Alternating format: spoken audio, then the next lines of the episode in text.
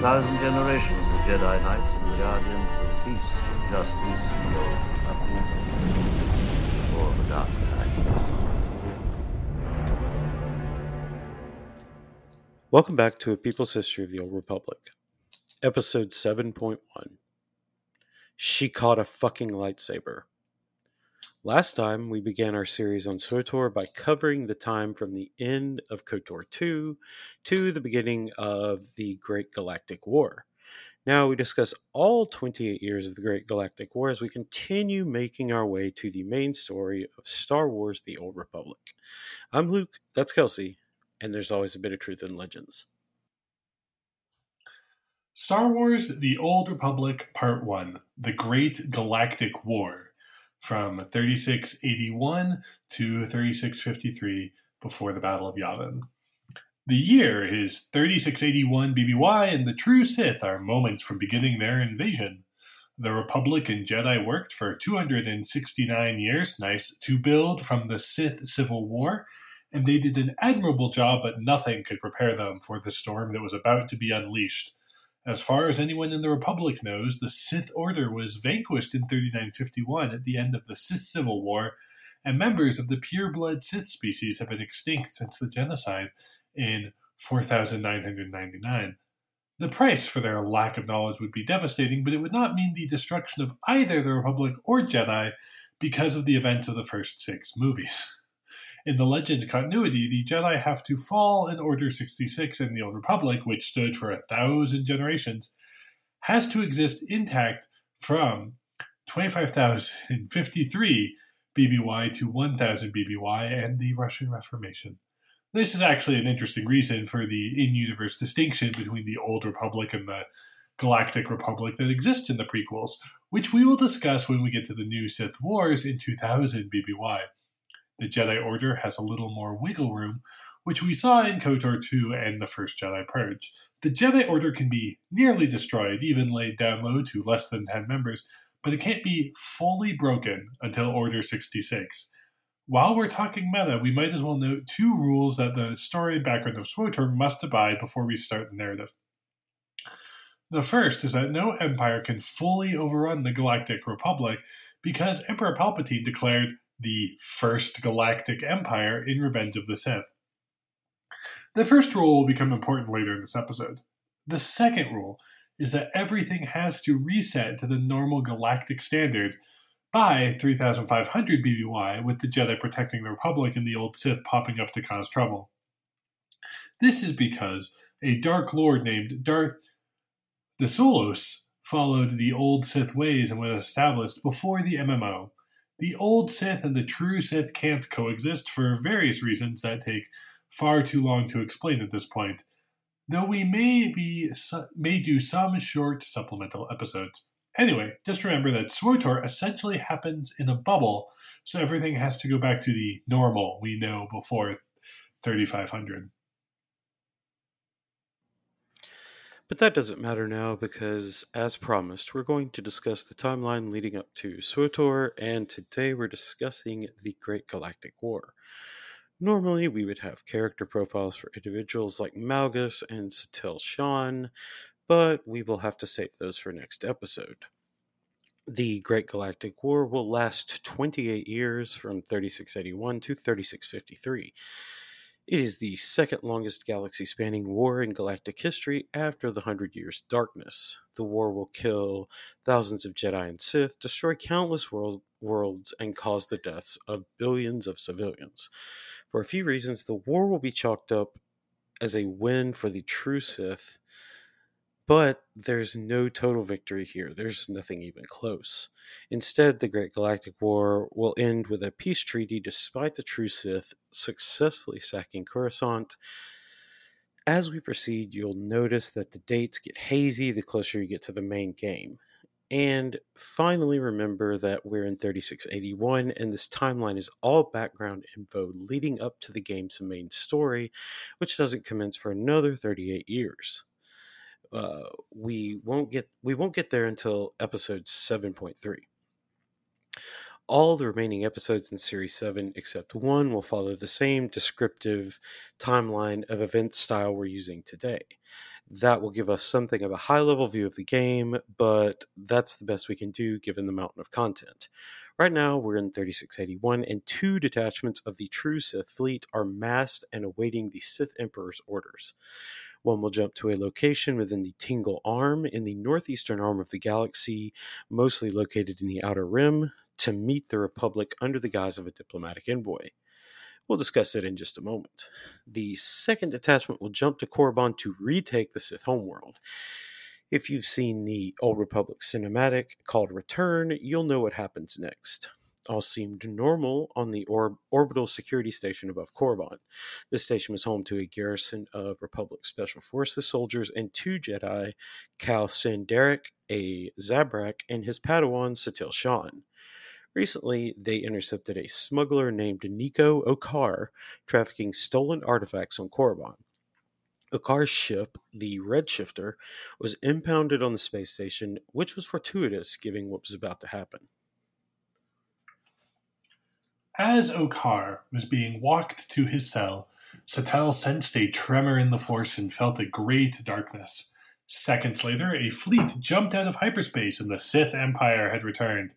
The Sith fleet consisted of no less than 30 Harbinger class dreadnoughts and hundreds of small starfighters, a force of well over 30,000 soldiers and crew led by Lord Vindican and his Sith apprentice Malgus. They were under orders to stop the station from alerting the Republic. It almost worked because the Republic transports couldn't outrun the Sith fighters, but Okarr volunteered the Redshifter. Sith troopers and battle droids swarmed the station as Darach, Shan, Malcom, and Okarr fought their way to the ship. In the hangar, Okarr and Malcom prepped the ship while the two Jedi did battle with their true Sith counterparts. The duel was fast paced, with the Zabrak Jedi Battlemaster saving his apprentice's life, throwing his lightsaber to block the killing blow after Malgus disarmed her. After more frantic blade work, there was a lull in the action, and Darach, a wise master, knew that Shan's future was too bright to let it end there above Korriban. Kao Cen Darach sacrificed himself to give the Redshifter and his apprentice time to escape. Shan threw her lightsaber to her master and grabbed Malcom's hand as he pulled her on board, the, and the smuggler's ship flew the coop. Darach, meanwhile, prepared to meet his fate, fending off both Sith Lord Vindic- both Sith. Lord Vindican unleashed a f- blast of force lightning, and the Jedi b- Battlemaster deflected it at Malgus, whose face was scarred as a result. After this, Darach was able to land a mortal blow on Vindican, impaling the Sith Lord through the stomach. Malgus, however, is a force of nature who pries his master's lightsaber from his cold, near dead hands and begins his onslaught. Shrouded in power and the dark side of the Force, Malgus charged while Darach threw debris using the Force. Malgus cut through it easily, and the ensuing clash of lightsabers ended. When Malgus got the upper hand and cut, Kao Cen Darach in half, killing him instantly. On the Redshifter, Satele Shan felt the death of her master through the Force just before they made the jump to hyperspace to warn the Republic. In the aftermath, Vindican is killed by his apprentice Malgus. The true Sith had retaken Korriban, but one ship escaped. Satele Shan, Malgus, and Jace Malcom are three of the names you should definitely remember because they will be with us through the entire story. With their first offensive a rousing success, we turn to the other True Sith detachment disguised as a diplomatic envoy in the Tingel Arm. Uh, this fleet of ships was smaller than the one attacking Korriban and had a much different purpose. The small True Sith Armada hailed Republic envoys and allowed them to get a few images before firing on the diplomatic ships. Those few images were immediately relayed to Coruscant due to the diplomatic nature of the meeting, and the Galactic Republic became aware that something was very wrong. Despite this advance warning and the news delivered by Shan, Malcom, and Okarr, the Republic Navy was slow to mobilize and slow to respond. Days later, when the Republic had a had a fleet on the way to the Tingel Arm, the True Sith had already sacked the Aparo sector. The worlds and people of the Aparo sector were hit so hard that they had no choice but to defect to the True Sith when a Republic fleet did arrive, things didn't fare much better because the Sith had an ace up their sleeve. For years before 3681, the true Sith Ministry of Intelligence planted spies in governments across the galaxy, especially in the Outer Rim. Before the invasion, these insiders were able to turn three systems in the Tingel Arm to the true Sith cause Cern Ruria, and Balakdan.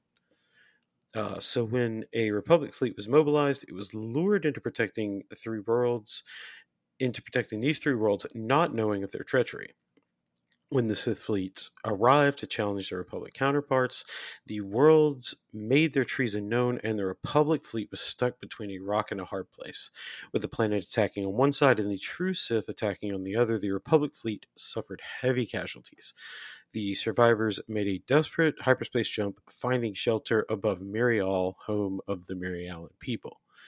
After a fortnight, the True Sith military was undefeated in major battles and would remain so for more than a decade. Before 3681 was out, the True Sith Empire would attack again. Moving out of the far northeastern end of the Outer Rim, the Sith attacked the planet Sluis Van in the southern region of the Outer Rim, destroying its advanced Republic shipyards. Worse, they slaughtered thousands of civilians who didn't immediately swear loyalty to the true Sith Empire. The Battle of Sluis Van was over quickly and acted as the precursor to the true Sith blockade of the Rimma trade route, which began with a Sith victory at the first battle of the Seswenna sector in late 3681. The Rimma trade route runs from the Minos cluster in the farthest southern reaches of the Outer Rim past Sullust and Sluis Van all the way to Abregado-rae in the deep core. The Jedi Council and Republic Navy sought to organize responses quickly but couldn't due to bureaucratic red tape and factional infighting. Eventually, this political gridlock would lead to a series of riots in Coruscant and allowed the true Sith to begin an attempted occupation of the Minos cluster. Despite initially overwhelming the Jedi and Republic, the true Sith were never able to fully subjugate the Minos cluster. This was partially due to the efforts of individuals like Jedi Master Orgus who personally defended the sector for years, and also because the Imperial blockade on the Rimma was broken by the Second Battle of the Seswenna sector in 3680. Intermittent battles would continue in the Minos cluster until 3653, when the True Sith took it as their territory in the Treaty of Alderaan, we don't know anything else that happens until 3678, when the Republic made a valiant effort to retake Korriban from the Sith, which is told in the three issue Old Republic comic arc Blood of the Empire. It follows a pureblood Sith named Exal Kresh, a descendant of the Sith Lord Ludo Kresh, who once challenged Naga Sadow for control of the Sith Empire. Exal Kresh was the Sith Emperor's apprentice the only official student he ever had, but she betrayed this true Sith after discovering Vitiate's nefarious plans. He intended to create a cadre of elite sleeper agents who would secretly be puppets of his will and fuel his test for immortality, and he intended to make Exal Kresh the first of these puppets. Kresh wanted no part of it. Founded in 3978, the Children of the Emperor are another extension of Vitiate's ongoing quest for immortality. Four sensitive children were stolen from their families as infants and imbued with the Sith Emperor's spirit through Sith alchemy and then sent out into the wider galaxy. They would lead seemingly normal lives, but they were merely extensions of Vitiate's will, as he would directly control their actions or transfer his essence in the event his host body was slain. Exal Kresh had once been the model Sith until she learned of the Sith Emperor's true intentions. We won't meet any of the children for quite some time, but they are central here. Exal Kresh seeks to destroy them, and a Sith assassin named Teneb Kel tries to stop her. Kel was formerly the apprentice of Lord Khalifo, who was discovered to be a traitor and executed. Kel was spared and sent on suicide missions by the Dark Council to prove his worth.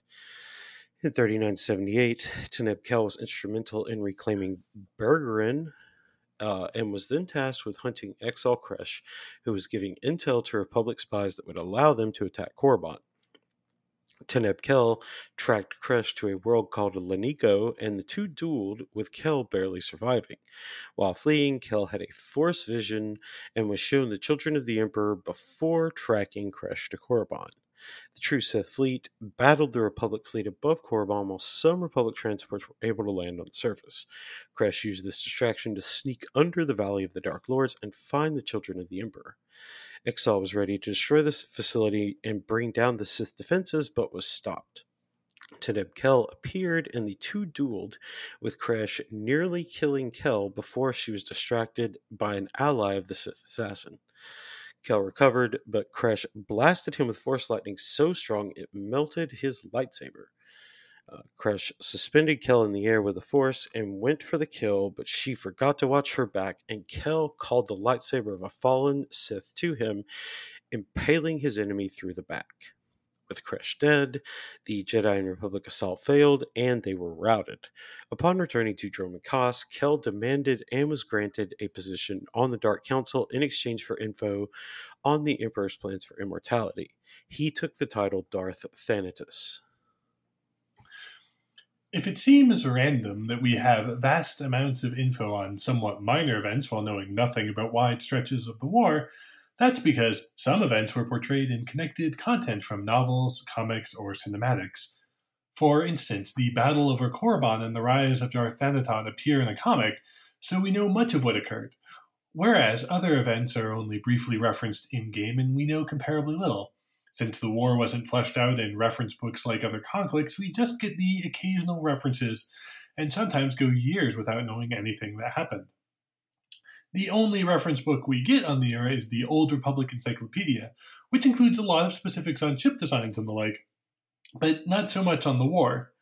Following the battle over Korriban in 3678, we don't know the exact date of a major event in the Great Galactic War until 3671 there are a couple of events that we know occurred by uh, 3671, but we can't firmly place.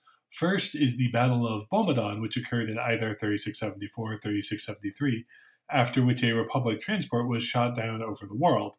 The stranded Republic soldiers formed a guerrilla insurgency with the people of Bomadon and drove off the Sith, though we know little else. The second event is the Battle of Balmorra, which must have occurred during or before 3671. Now, Balmorra becomes important during the main story, but right now you should know that the world has two important assets. First, it sits on the galactic dividing line between the core worlds and the colonies, both of which lie inside the mid rim. And second, Balmorra is a factory world that built battle droids and other military equipment. Due to resource constraints and their inability to break into the mid rim, the true Sith lusted after Balmorra. When the Sith arrived, they hacked Balmorra's planetary defense systems and some factories of battle droids, turning them on their masters. However, the true Sith slicers did such a good job, the droids gained independent sentience, so the Sith commander just decided to use strategic orbital bombardments to solve the problem. However, a local resistance effort immediately got underway that would fight a guerrilla war against the Sith for more than 30 years until Balmorra's liberation in 3642. By way of reminder, the geography of the galaxy begins in the deep core, which surrounds the black hole at the center of the galaxy, proceeding outward in somewhat concentric circles. There's the core, where Coruscant is, then the colonies, the inner rim, the expansion regions, and the mid rim. Finally, we reach the largest area of the galaxy, the outer rim, and past that is wild space in the unknown regions. Almost every planet in the known galaxy is east of the deep core, with very little to the west, save for the generally unnavigable uh, unknown regions. By 3671, the True Sith had conquered more than half of the Outer Rim, including Ilum, Dathomir, Manaan, and Utapau, amongst many others but that's not going to cut it. Many within the True Sith Empire, including members of the Darth, Dark Council, questioned why the war and their revenge was taking so long. A dozen years later, after the Great Galactic War began, the Republic had yet to win a significant victory, yet the true Sith still had trouble breaking into the Mid Rim. What's taking so long? It's a valid question with two answers. Firstly, Vitiate and his true Sith fell victim to one of the most common problems in all of warfare. They failed to shore up their logistics. The Sith assumed they would overrun the Republic quickly and had no need for allies or logistical planning. However, resource shortages and weakened supply lines are problems that will plague the true Sith and slow their approach for decades. Secondly, though Revan could not prevent the invasion, he was still alive and continued to use his Force connection to Vitiate to temper the Sith Emperor's hatred and passion, thus slowing the pace of war considerably. The first problem is something that the members of the True Sith Empire uh, may be upset with, but can largely accept. The second problem is going to be an ish- issue for Vitiate down the line. But we're in 3671, which is one of the biggest years of the war. After the third battle of the Seswenna sector, the True Sith finally held Seswenna and they were prepared to break into the Mid Rim when news of the Republic's loss in the Third Battle of Seswenna broke, Republic citizens lost hope. These feelings held until the First Battle of Bothawui, when the Republic and Jedi defeated the Sith in battle, their first victory of the war. Just after the Third Battle of Seswenna, Republic Admiral Grike began planning for a counteroffensive working with a highly advanced combat analysis droid named B3G9. Together, they determined that the true Sith would use Seswenna as a jumping up point, jumping off point for a mass invasion of the Mid Rim, and it would attack the strategically crucial Bothawui sector. The sector is, unsurprisingly, home of the Bothans, many of whom died to bring info about the second Death Star to the rebels, according to Mon Mothma in Return of the Jedi. Unfortunately, many Bothans are going to die here too, but not in the first Battle of Bothawui. The true Sith fleet was commanded by Darth Imern, and it was massive, having just come off the victory at Seswenna. The true Sith believed that the Republic fleet was still nursing its wounds from Seswenna and eagerly jumped to Bothawui, intending to finally break into the mid rim. However, because Admiral Grike and B3G9 had anticipated this move, they had mustered the entire Republic fleet on the far side of Bothawui and were waiting to when the Sith arrived. The first battle of Bothawui lasted for 10 minutes. Uh, lasted, sorry, 4 minutes, an hour at the very most. That's the type of destruction we're talking about. Every ship under Darth Imern's command was obliterated as they came out of the hyperspace with the Republic suffering very minimal casualties. Though this was one of many Imperial fleets, the loss of a Bothawui still hurt the true Sith, making their resource crisis that much worse. New ships have to come from somewhere, after all. The victory was a propaganda coup for the Republic, completely turning morale around after Seswenna and making the future seem possible again. Because Star Wars is nothing if not World War II in space. Fearing the inevitable retribution, the Republic fleet broke up across the galaxy, but the Republic commissioned a state of the art planetary shield that looks an awful lot like the big radio dish the Empire had on Endor. A battalion of 4,000 Republic troops, four Republic Special Forces squads, and specifically 84 Jedi Knights under the command of Jedi Master Belth Allusis. They were under no illusions the true Sith retribution would be swift and terrible, but they would make the Sith pay dearly. About 27 standard days after their decimation, the true Sith returned to Bothawui with a vengeance. A massive fleet, far larger than the one under Imern, arrived, but their orbital attacks were ineffective due to the nifty planetary shield. The shield generator for the shield was guarded by the Republic troops and Jedi Knights under Jedi Master Allusis and had been placed strategically deep in the Bothan forest to prevent direct attacks. The Sith forces under Grand Moff Zelos attempted a frontal assault, how, however, and soon found and soon found out the resolve of the defenders. For every one Republic defender killed, ten Imperials died. Zelos poured on the soldiers, but the defenders of Bothawui used guerrilla tactics in the world's dense forest to ambush the Sith forces with turrets and traps. The type of tactics you'd expect from an overmatched army fighting off a superior force in a heavily wooded setting. Eventually, after days of repelling direct assaults and mowing down Sith, the final defensive perimeter around the shield generator was breached. Zelos had called in his last reinforcements, but called a halt to the advance upon seeing the remaining defenders led by Master Allusis. The member of the Jedi High Council had a couple dozen survivors at his back, and they prepared to make a valiant last stand at the facility entrance. Zelos offered quarter to any who would surrender, but none did, preferring to fight a hopeless battle for the light than live enslaved to the dark. Belth Allusis and his comrades made the Sith pay for every inch, and by the time the last of them were dead, the Sith didn't even have enough soldiers to run a proper occupation of the planet or fully staff and protect the shield generator. The final casualty of tr- the final ca- the final tally of casualties shows this was nothing if not a pyrrhic true Sith victory, as the entire force of 4,000 troops, four special forces squads, and 85 Jedi Knights, including Master Allusis, killed more than 40,000 invaders. The Second Battle of Bothawui was a draw that ultimately favored the Republic, where the deaths of Allusis and his defenders was turned into a success, another successful propaganda campaign, to to the point that it was called the turning point of the Galactic War, Great Galactic War. The next four years saw a change in fortunes for the Republic as they used the tactics of both the first and second battles of Bothawui to devastating effect against the true Sith. They began to win battles and inflict heavy damage on the true Sith Empire. In 3668, a Special Forces operation undertook a successful mission to capture the Dread Masters, a group of six ancient Sith lords who served as prophets and advisors to Vitiate. Just prior to their capture, the Dread Masters had begun using a dark side version of battle meditation that created fear in the crews of Republic ships, causing them to make random hyperspace jumps and disappear. This power had been used on such a scale that one small Republic fleet had totally gone missing. The Dread Masters were seemingly impossible to track until a Jedi Knight named Jarek Caden discovered that they used a mobile command center aboard an Imperial Dreadnought as their base of operations.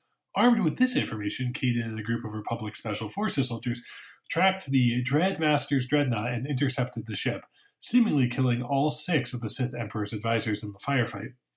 However, the reality was that the Dreadmasters were far too valuable to the Jedi Council, and they were transferred to the top secret maximum security prison called the Tomb on Belsavis in the Outer Rim.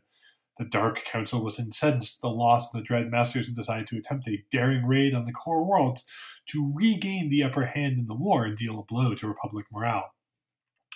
Alderaan was viewed as a peaceful, beautiful world that embodied the Republic's ideals, so the true Sith believed it would be the perfect place to strike.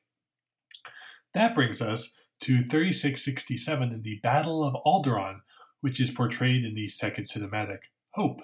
Darth Malgus was placed in charge of the attack, having recently been granted the title of Sith Lord. Malgus was a master of deceptive tactics and was able to lure most of the Republic fleet away from the core worlds, but Alderaan wasn't undefended. A small group of Jedi, led by Satele Shan, were on the planet to investigate possible Sith influence in local politics. Meanwhile, members of Republic Special Forces were on Alderaan to recuperate at its famed medical centers.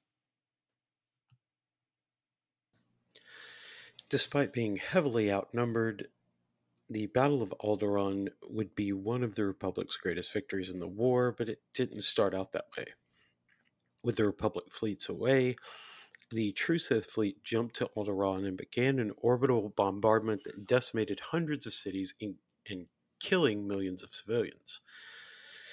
After the initial bombardment, Darth Malgus led his forces to the planet and began systematically burning and pillaging the bucolic splendor of Alderaan. Malgus was brutally effective, capturing the royal family to serve as hostages and killing all others they came across. Satele Shan mobilized her Jedi to respond and got a message out to Coruscant re- requesting reinforcements. Shan's message was received, and reinforcements were dispatched despite both the Republic Senate and Jedi Order believing that Alderaan was lost to the Sith. However, reports of Alderaan's demise were greatly exaggerated at least for another 3,600 years or so. Even though the Sith had destroyed many cities, their intel was bad and they moved in a slow ground based march toward the capital, expecting no resistance. Unfortunately for them, an entire battalion of Republic forces known as Havoc Squad was taking a break from the war on Alderaan at the time of the invasion. They immediately regrouped and took up defensive positions across the world, engaging the Sith in small groups using hit and run tactics. At the time, Havoc Squad was unaware of the Jedi presence on Alderaan and vice versa, at least until the Force showed Satele Shan a vision of Captain Jace Malcom in need of aid. She immediately set off running to find her old friend and aid in whatever way she could. As Darth Malgus approached the capital with a large retinue of battle droids, Sith troopers, Sith lords, and even his girlfriend, a group of Havoc Squad soldiers was lying in wait. This is the point where the cinematic trailer begins with Malcom and members of Havoc Squad jumping from an elevated position and cutting Darth Malgus's slow-moving caravan in half with an ambush. The ambush was a momentary success as the handful of Republic Special Forces soldiers destroyed numerous battle droids and even killed a Sith Lord or two. But after this initial flourish, things started going downhill. Malcom saw Malgus across the Alderaanian forest floor and fired explosive rounds, scarring Malgus's face before being subdued and knocked unconscious by force lightning. Not enough to kill, just enough to incapacitate Malcom so he could be executed. When the fearless Republic soldier regained consciousness, he was surrounded by death as his fellow members of Havoc Squad were being executed at the hands of the Sith or cut down in battle. Darth Malgus wouldn't give him the pleasure, so he masked Sith, who sort of looks like one of the Knights of Ren, prepared to execute Jace Malcom, who sneered defiantly. But just when all looked lost and Alderaan seemed destined to fall to the true Sith, the cavalry arrived. In this case, the cavalry is Satele Shan, who projected the force through the ground to push all three Sith off of Malcom, saving his life. But saving the Republic and Alderaan was now a secondary concern for Satele Shan because her old nemesis Malgus was leading the Sith. Fourteen years before, Malgus killed Shan's Jedi Master above Korriban, and she was ready to get some revenge, even though it was not the Jedi way. However, Satele Shan also single handedly saved Alderaan, so we'll let it slide this once. Shan rose and brandished her newly built double bladed lightsaber, singling out Darth Malgus. Havoc Squad rallied in the confusion and began fighting off the true Sith, while the two old enemies dueled in a clearing. The duel was ferocious, with Malgus taking the upper hand before Shan pulled a massive tree down with the Force. The duel continued on the felled tree and then to its stump, where Shan avoided being bisected by flipping over Malgus, only to have her lightsaber cut in half as she landed. With his opponent disarmed and staggered, Malgus went in for the kill, stabbing down at Shan, but the Force is a powerful ally, and this was not Satele's day to die. As the red lightsaber thrust downward, Shan used a Force technique known as Tutaminis to deflect the energy of the lightsaber's blade with her hand, essentially catching it with the palm of her hand. She caught a fucking lightsaber. I mean, if you don't like that, I don't know what you're doing here. But catching the lightsaber was only half the equation. Malgus was over his initial shock at Shan's incredible use of the Force and pressed his lightsaber into his enemy's palm even harder, hoping to break her defense. But Jace Malcom, who is as brave as he is foolhardy, ran headlong into Malgus trying to make an NFL style blindside tackle. Now, Malcom had no hope of tackling Malgus to the ground. Not only is Malgus a beefy Sith Lord, but also a powerful Force user, but that wasn't Jace's goal. He was giving Satele time to recover and finish the Sith Lord off by staggering Malgus and then detonating an ion grenade between them. A normal grenade would have blown both their heads off, but the ion grenade just burned and scarred both their faces, which is becoming something of a trend for Malgus, who is now missing parts of his cheek and jaw. Uh, Malcom was again knocked unconscious, Malgus was staggered, and Shan used the opportunity to end her nemesis once and for all, throwing him up against a sheer wall of rock. Malgus fought against Shan's onslaught, but then she sent a wave of force energy that crushed the Sith Lord into the mountainside and shattered the rock behind him. In the aftermath, Malcom regained consciousness and sent a signal flare up calling for a rescue. At the same time, other Havoc Squad members across the planet did the same, and the reinforcements Shan requested arrived. The arrival of the Republic fleet caused the Sith to beat a hasty retreat, though they were able to recover Darth Malgus before departing. In the aftermath, the Republic was riding high both from their string of impressive victories and because they were able to snatch victory from the jaw of defeat. For his heroics, Malcom was promoted to general and commanding officer of Havoc Squad. Jace Malcom and Satele Shan also began a secret romantic relationship that would last about six months and produce a child named Theron Shan. Satele broke the relationship off with Malcom after learning after learning she was pregnant and fearing the rising darkness in the Republic soldier. The run of good Republic fortune would continue for another two years as they liberated mid-rim systems and pushed back against the Sith in the Minos cluster. That all changed in 3665 at the Battle of Hoth. In 3665, Satele Shan Colonel Lara Omas and the Republic fleet were escorting prototype ships through the Star of Coruscant, including the Star of Coruscant, a super dreadnought that was going to be used to strike at the true Sith Empire's capital of Dromund Kaas. The mission and the fleet were both top secret, but a secretive enclave of the Chiss Ascendancy on Hoth intercepted communications from the Republic, indicating that their plans would lead them right past Hoth soon. Though the Chiss reside in the unknown regions, they were allied with the true Sith and duly turned over the info onto the Republic's secret fleet. As the Republic fleet passed through the Hoth system, they were ambushed by a newly arrived Sith fleet under the command of Admiral Lyak Davos. Each fleet consisted of hundreds of ships and dozens of snowfighters, and, though it was dubbed the Battle of Hoth, the fighting was spread over a number of adjacent star systems. Fighting across multiple systems left each fleet heavily damaged before they met for a final confrontation above Hoth. During this fight, the Republic did their best to protect the Star of Coruscant, but the fighting was too fierce and Hoth's gravity well was too strong. The prototype ship was eventually shot down, but its hull and shielding were so strong it crashed on Hoth fully intact, where it would become a pirate base for more than 20 years. The Republic fought bravely with one ship destroying 60 Sith fighters before it was destroyed, and the crack team known as Victor Squad took out 12 battlecruisers before all its members were killed, too. Finally, after days of fighting and both sides losing more than 100 ships and thousands of soldiers each, the Sith were victorious when the Star of Coruscant was scuttled and the remaining Republic fleet fled. Both Shan and Sith Admiral Davos survived, but Lara Omas died in the fighting along with his prototype ships. The losses were scattered across many systems, but Hoth saw the most intense fighting and, as a consequence, became a massive ship graveyard for quite some time. Despite suffering heavy losses, the Battle of Hoth was later seen as a clear, true Sith victory and would be pointed to as a turning point that led to the end of the war 12 years later. The Republic losses at the Battle of Hoth were so devastating that their fleets still had not fully recovered four years later when the true Sith unveiled its newest ally, the Mandalorians. Due to resource constraints and the lengthy war, the Sith were in need of allies in the galaxy who could attack or otherwise hinder the Republic. Now, given the enmity the Mandalorians had for the true Sith over the whole tricking them into declaring war to soften up the Republic thing, You'd think that the Mandos would avoid the Sith like the plague.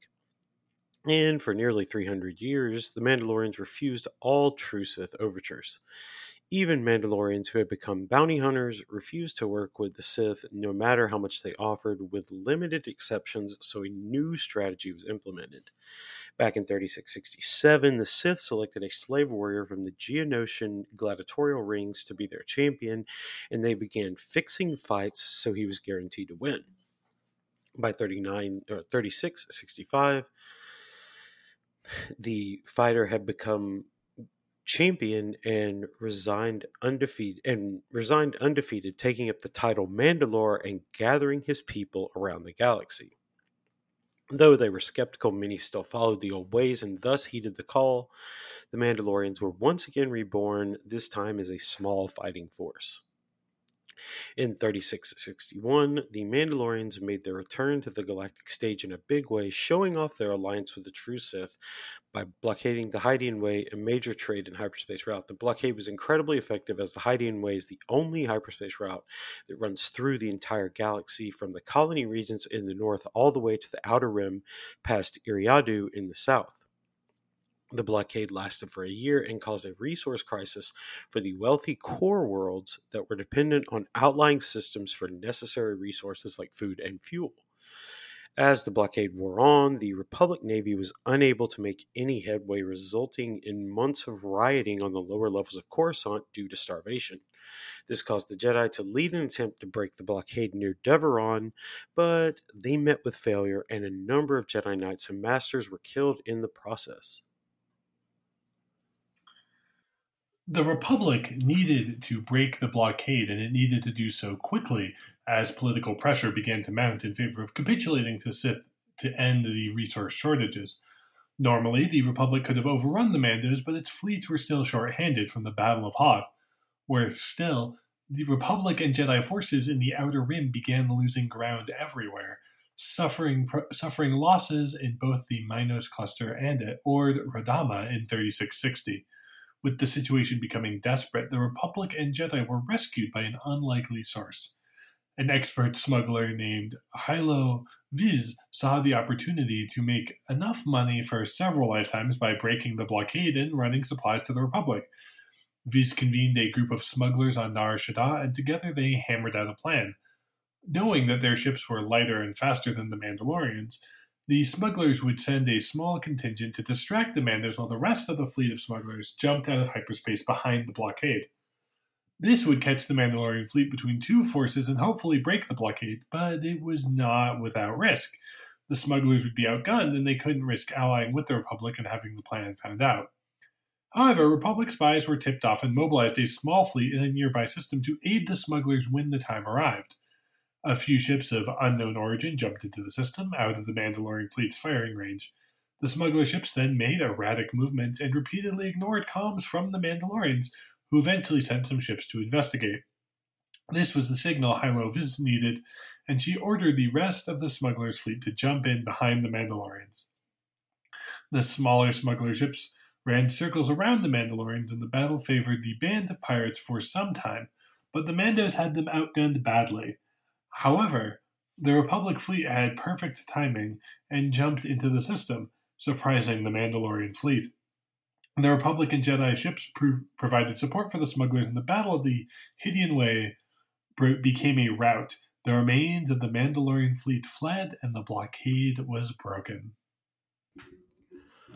On Coruscant, Hylo Visz and her smuggler friends were greeted as heroes, and the Republic paid exorbitant prices for the supplies, but no one seemed to mind. The Galactic Republic had been saved by an unlikely band of heroes, and they deserved a reward. Either that or they were engaged in more profiteering. It depends on your point of view. Regardless, the Republic planned a large medal ceremony for Visz and her associates, but Hylo fled with her fortune. Her planning, bravery, and leadership had saved the Republic, and for her trouble, the Mirialan smuggler Hylo Visz now had more money than she could ever spend in her life.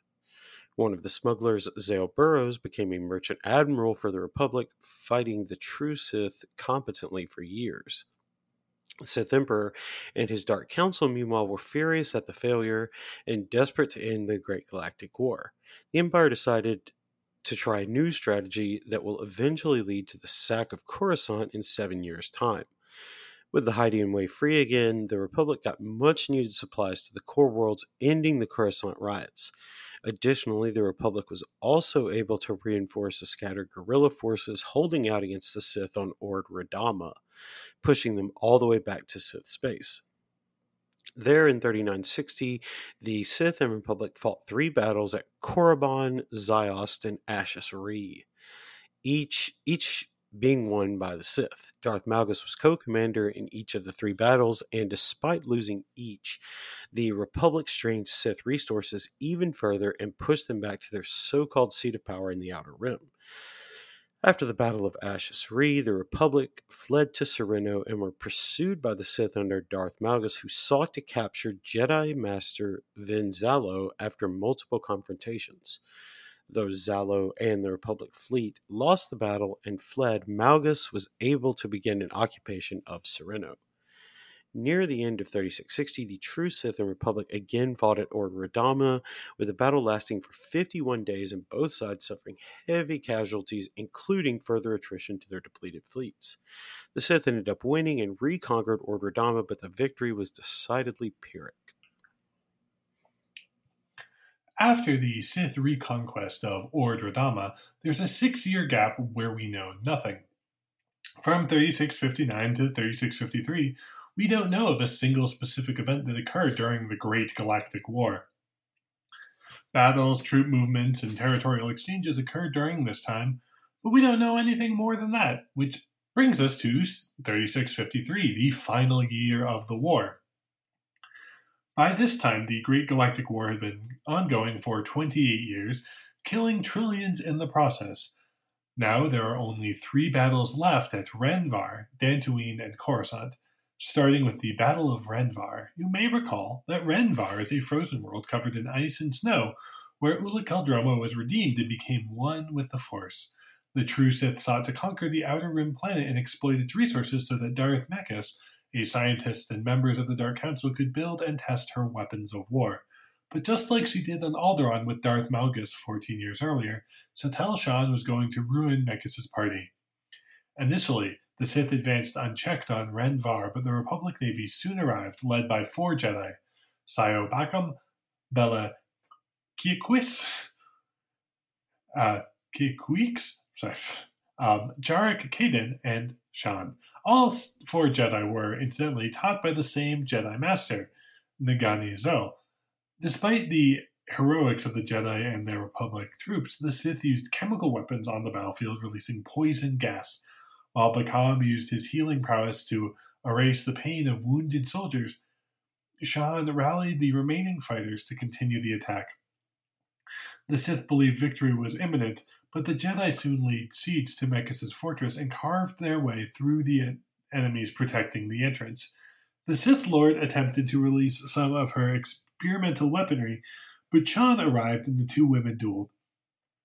Mekhis was formidable, but if Satele Shan can catch a lightsaber, you don't stand a chance. Shan won the duel, but Mekhis escaped despite suffering severe injuries, and the Republican Jedi kept Rhen Var out of true Sith hands for the time being. Meanwhile, the Battle of Dantooine was ongoing, and the Republic looked to have the upper hand, but the battle would continue for days. In the end, the Battle of Dantooine will be one of two battles waged through the end of the Great Galactic War and into the Cold War. We will revisit it next episode. Regardless, any Republic gains would be a moot point because the Sith Emperor's plan to force a conclusion to three decades because of the Sith Emperor's plan to force a conclusion to three decades of war.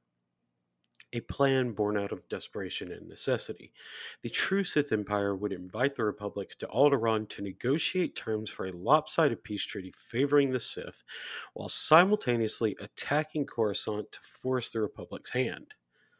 Right about now, you're probably thinking, if they have the capacity to attack Coruscant, why don't they just occupy the capital of the Republic and be done with it? It's a good thought that has two answers. First, as we noted earlier, no foreign entity or government can conquer Coruscant and the Republic before Palpatine does it in Revenge of the Sith. See, we told you at the beginning that it would be important, and here we are. Uh, the the meta reason does lock in the story, but the second reason does make sense within the context of the war thus far. Despite all the damage the True Sith had inflicted on the galaxy and the fact that they appeared to be winning across multiple theaters of war, it's just not feasible for the Sith to sack and hold Coruscant.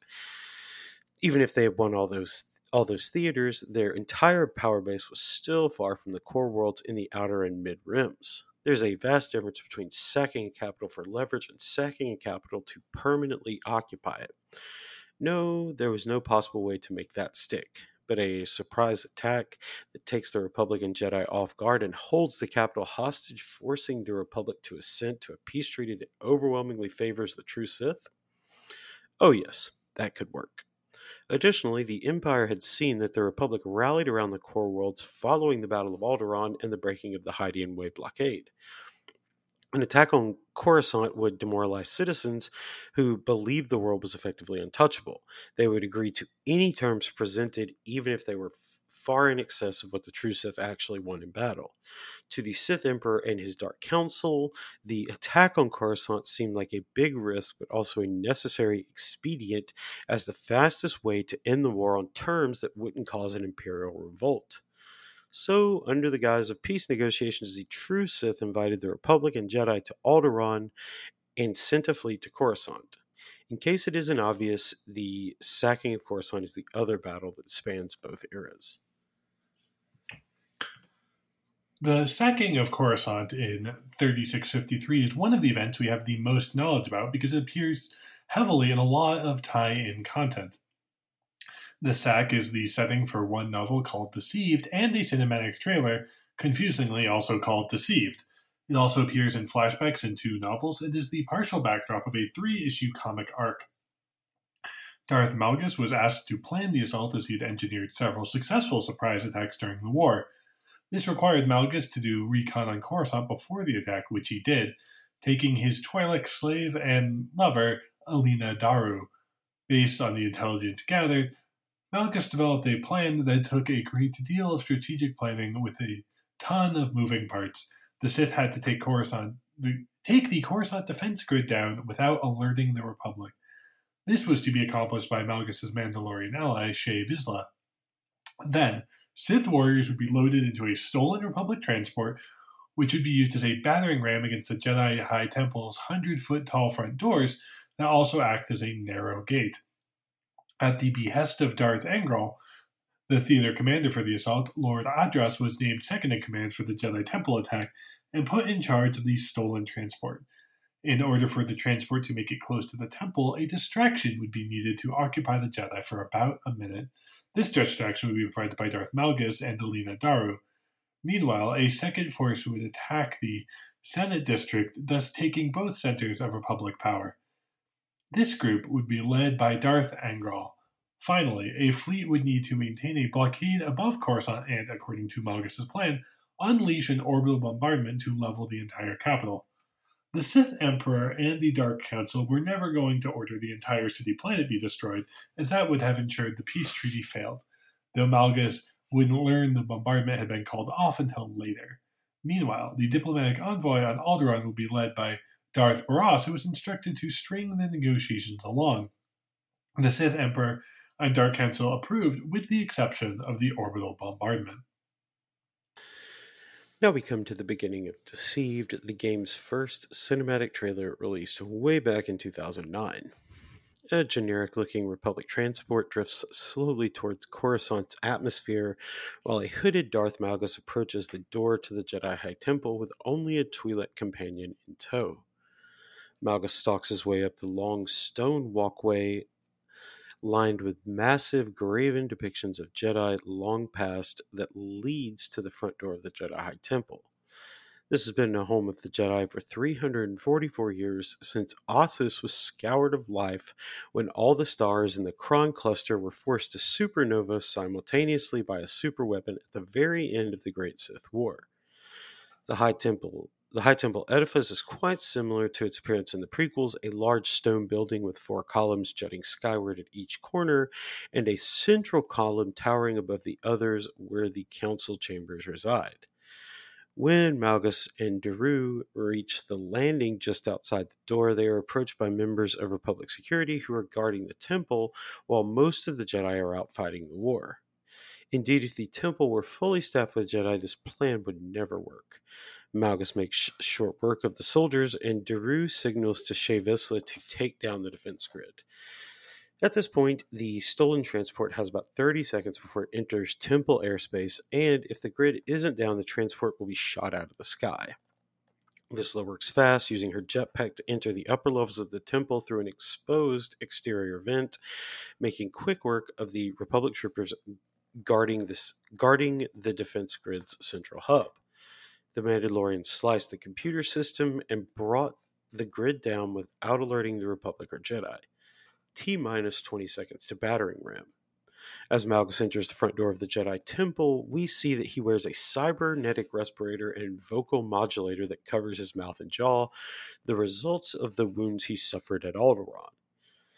Within the temple entryway, a group of six Jedi, led by Jedi Master Ven Zallow, move to confront Malgus and Daru, but Zallow sees the transport bearing down and realizes that the Jedi have been deceived. T minus 10 seconds to battering ram. From the temple's second floor, Padawans watch the tense confrontation, unaware of their impending doom. The Jedi Knights behind Zallow ignite their lightsabers, but Malgus doesn't move. He barely breathes.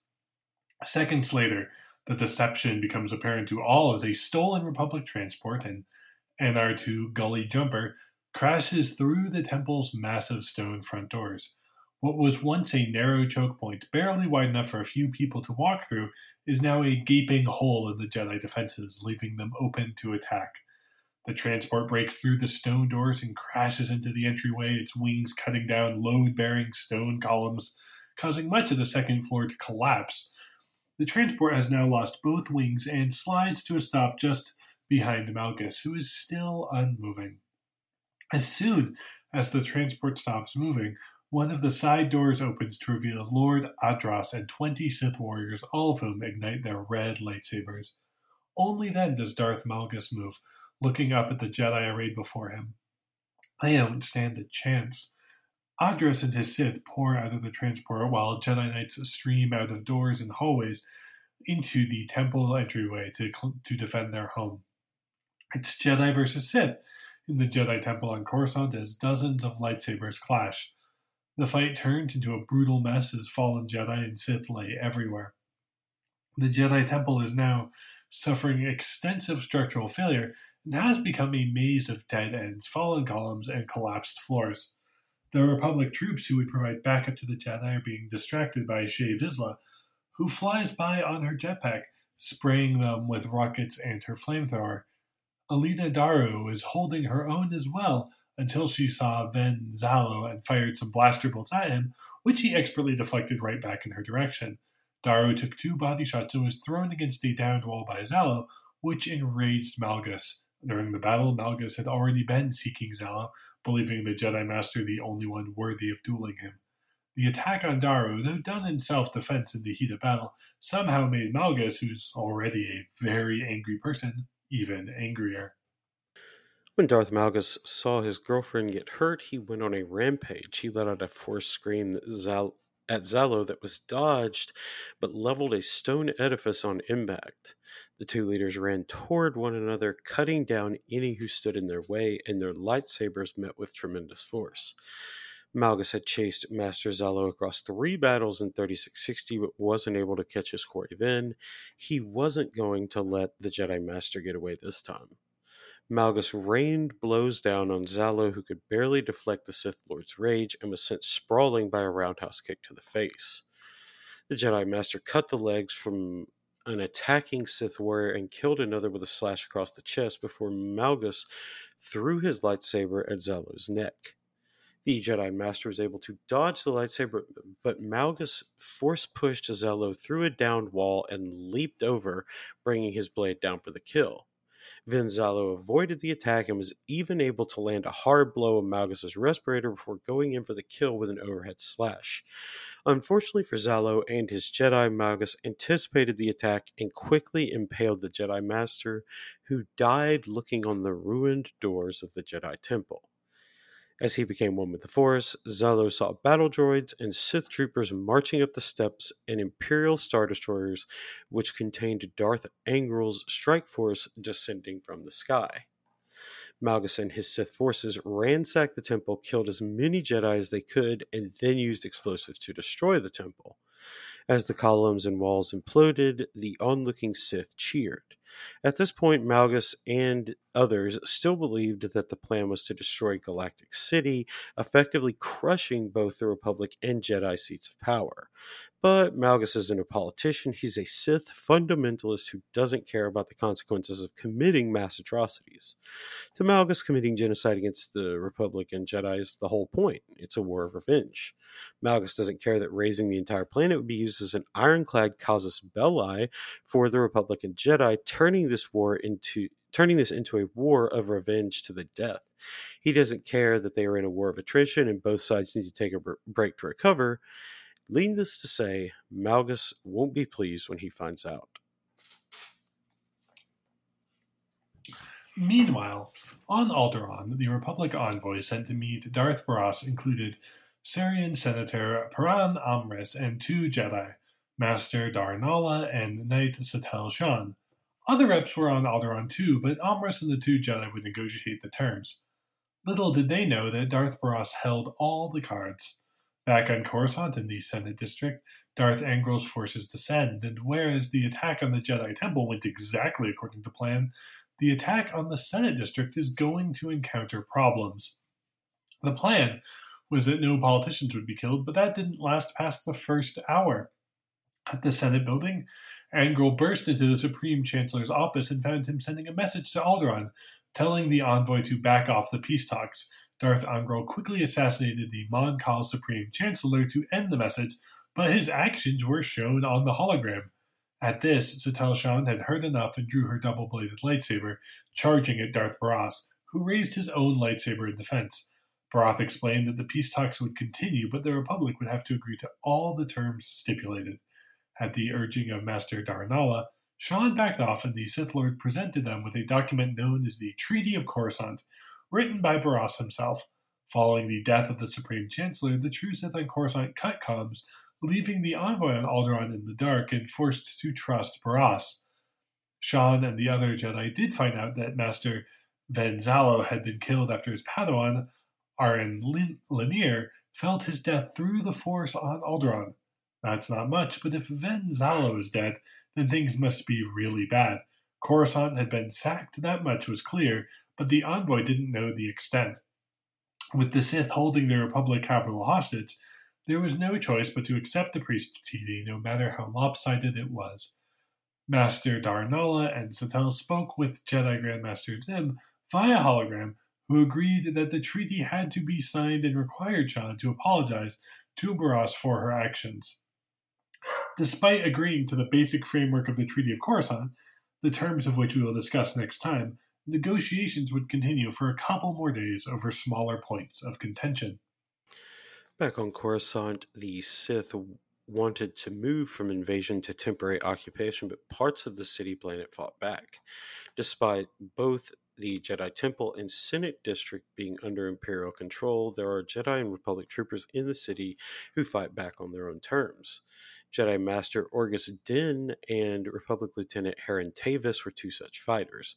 Earlier, Master Din briefly dueled Darth Angus in front of the Senate building and was nearly killed, only to escape when a damaged Imperial Star Destroyer crashed into the planet nearby. Din and Tavis then encountered Grandmaster Zym, who was supervising aid workers. Zym ordered Din to travel to Balmorra to deal with his former Padawan who was causing trouble. Tavus and Din were able to flee Coruscant before it was locked down, though they will come to the aid of some fellow Jedi on their trip. After a few hours, Coruscant was burning. Although a full orbital bombardment was out of the question, the Imperials still fired on the surface from Star Destroyers and bombers, killing millions and leaving even more refugees. The citizens of Coruscant fled for the lower levels for safety, but the Sith just fired down the large circular access shafts, causing massive damage and casualties on the lower levels, too. The capital now faced refugee and healthcare crises simultaneously as citizens were displaced with no comms and Republic hospitals were flooded beyond capacity. Finally, Darth Angral began the temporary occupation phase, called off all Sith attacks, and instituted martial law across the planet. Angral did allow medics and other aid workers to tend to the injured and dead, a small mercy.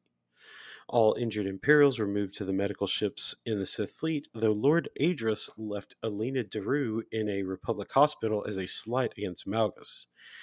After relishing the Jedi Temple fall for a few hours, Malgus realized that no bombardment was coming and he met with Angral to let, make his displeasure known.